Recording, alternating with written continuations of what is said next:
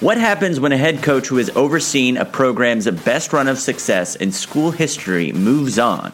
That's the question surrounding the number 19 program in the 24 7 Sports Summer Top 25. It's June 12th. My name is Connor Tapp, and you are listening to the 24 7 Sports Morning Blitz.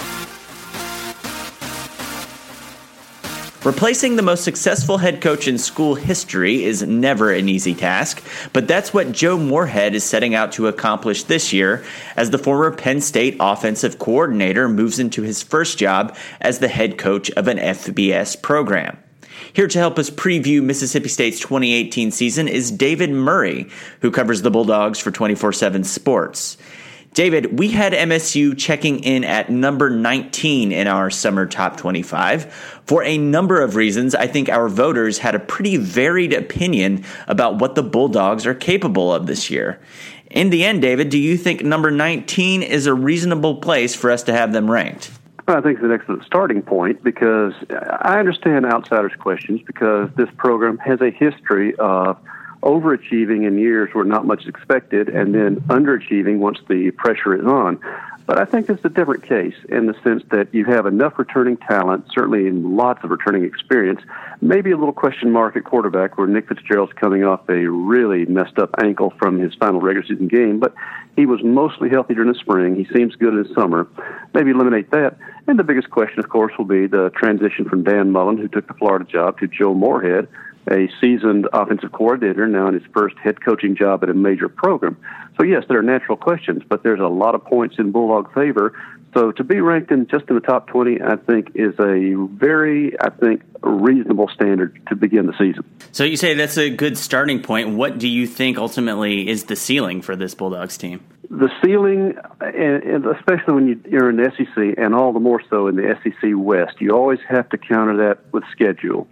Mississippi State has the personnel that in probably any other league in the country is quite capable of an 11 win season and possibly going undefeated. In the SEC, a little different because you know who is sitting across the state line in Tuscaloosa. The SEC's next nearest neighbors, in fact. But at the same time, State is in a good position because you have transition at a couple of programs, Texas A&M and Arkansas. You have team probably on the way down with its roster in um, Ole Miss. LSU is still not sure they've made the right decision there. So I think State this year has an excellent chance to win most of their SEC West games. It comes down to two major challenges. Obviously, Alabama, which you have to play in Tuscaloosa. That's that's going to be tough. Then you get Auburn, and Auburn. Are they as good as they were last year? Are they going to be better? Are they going to take a step back now that people know them? You don't know. So I, I think the way I have summed it up is that if Mississippi State can settle just two things, and that is an outside receiver, by which I mean somebody who can make plays outside the hash marks on the sideline in this offense, and really nail down the cornerback position, which are the major question marks in defense, this is definitely a 10 win football team. Entering 2017, Nick Fitzgerald was a sexy sleeper pick for SEC Offensive Player of the Year. I think it's fair to say that he fell a bit short of that last year. And then, as you mentioned in the Egg Bowl, he suffered a pretty nasty ankle injury that required some surgery. How's he moving on that ankle, and what's the expect- expectation level for him entering his senior season? Well, let's qualify what we might call the disappointments of 2017 for Fitzgerald. Largely came from the fact that he did not have an outside receiver threat, and that allowed defenses to play tight to really focus on stopping the ground game. And he still was not a polished product as a passer at that stage. So, yes, it was disappointing in that regard, but even statistically, he still produced an outstanding year by Mississippi State history. A few more turnovers. Uh, that was really the problem. That again was created by the fact that defenses could focus on just one or two receivers and play to contain him in the run game.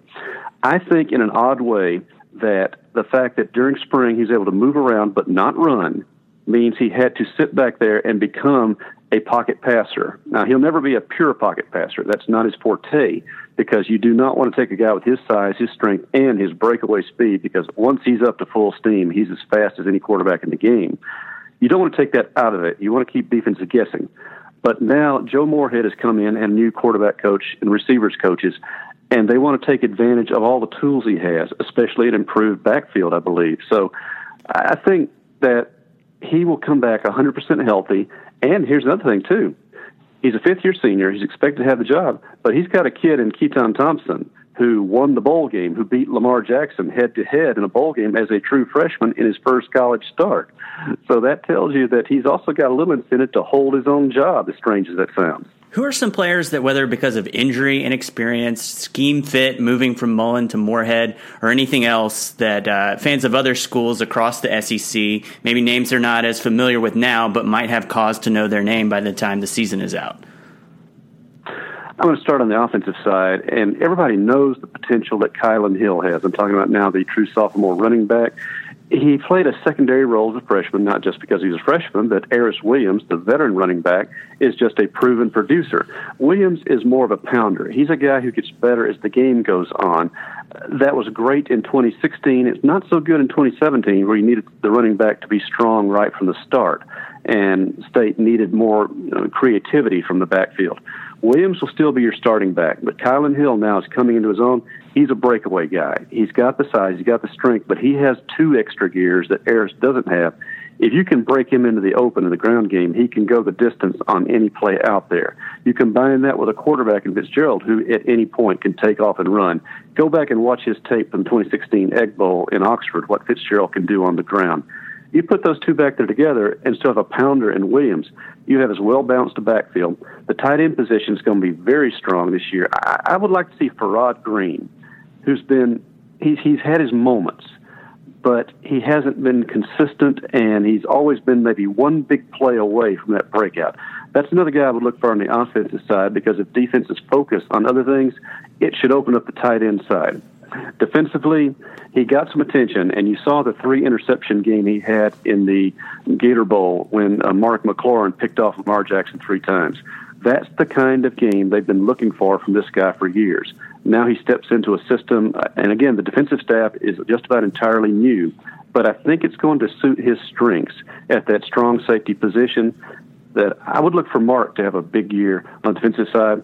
And then Gary Green is finally, I think, coming into his own as they've settled on him, they've tried to decide, is he a linebacker? Is he a defensive end? Well, he's kind of both. And now you're walking into an odd front system that Brian Baker will use in conjunction with a new defensive system that Bob Shoop is installing that will play to his strengths. That, that's a couple of guys I would look to have what you'd either call breakout years or the kind of years that have been predicted for a couple of seasons. BetDSI has the over under win total projection for Mississippi State sitting at eight. We talked about, you know, how one of the biggest variables in talking about any team season is dealing with the difficulties of the SEC West. But at the end of the day, David, are you taking the over or the under here? I'm taking the over for a couple of reasons, and I understand why they would say so because they sent, I think they're more looking at the names initially. As it goes on and they learn more about all the SEC teams, not just Mississippi State, but other SEC teams, you start thinking, all right, historically, Florida coming to Starkville. You say, oh, that's probably win for Florida. Well, yes, Dan Mullen certainly knows the team he's going to play when he comes here with his first Florida Gator team. But Florida has serious questions on the offensive side, and State is a veteran squad that knows how he likes to call a game. So I, I think where people who make predictions would say tab that game, or let's take LSU. Winning at Tiger Stadium has traditionally been a tough thing, particularly night games.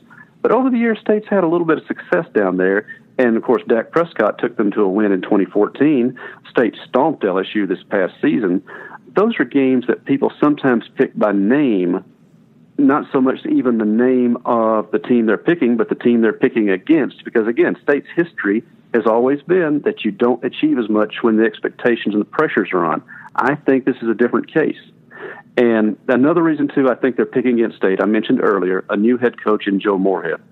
But I'm going to say this about Moorhead. Having watched him in action in spring training, I guess the best way to sum up what he does in offense is there's always somebody to get the ball to. That has not been true here very often, if at all. If he can take this veteran team add to what Mullen installed initially with his own blend of the spread systems there, I think State is definitely an overtake if somebody's predicting them for just eight wins. If Mississippi State does end up beating that over under projection by two or more wins, and maybe is even in the second half of November still in the mix for winning the SEC West, what do you think will have gone so right for them to uh, hit that high end of their ceiling this year? I think what will have to go right, again, I keep going back to the wide receiver position because State has some good interior receivers. At the slot, they're loaded. Tight end, very good position. But they lack that guy outside the hashes that just stretches a defense to the breaking point to allow other things to happen. That's what they've got to have step forward. So this is a year that, say, you need a Reggie Todd, a Jamal Couch, or the junior college transfer, Stephen Guidry, to be that guy that all of a sudden makes a cornerback not only have to cover it completely, but makes that safety shade over and support just in case all of a sudden getting those one on one matchups for a tight end, for a running back, or for Fitzgerald himself to make a breakaway play. That is what has to go right for Mississippi State to achieve what it's capable of. Defensively, this is as good a front line as State's ever had in terms of both quality and depth. They are ridiculously three deep at all three and sometimes four defensive front positions. Jeffrey Simmons is going to play at an All American level this year at the nose tackle position, and he's got two guys behind him that are hardly a step down. That's how good that defensive front is. That's why I think State's capable of getting those 10 wins because if they put enough pressure on, then it makes life so much easier for your cornerbacks and safeties and gives them a chance to become offensive players by recovering turnovers and taking the ball the other direction. To me, that's what it takes. And we haven't even mentioned the kicking game. This is something where Dan Mullen's teams were solid but never spectacular. I think State has the chance this year to find the right guy in the return game that maybe, certainly not every game, maybe not every other week, but once a month or so is going to create that big play which transforms everything. And as Joe Moorhead clearly says, he wants the other team playing from behind so that Bob Shoop's defense can go do what they do. David Murray covers Mississippi State for genespage.com on the 24 7 Sports Network of websites. You can find him on Twitter at DogsBiteMag. Thanks, David. Good to talk to you.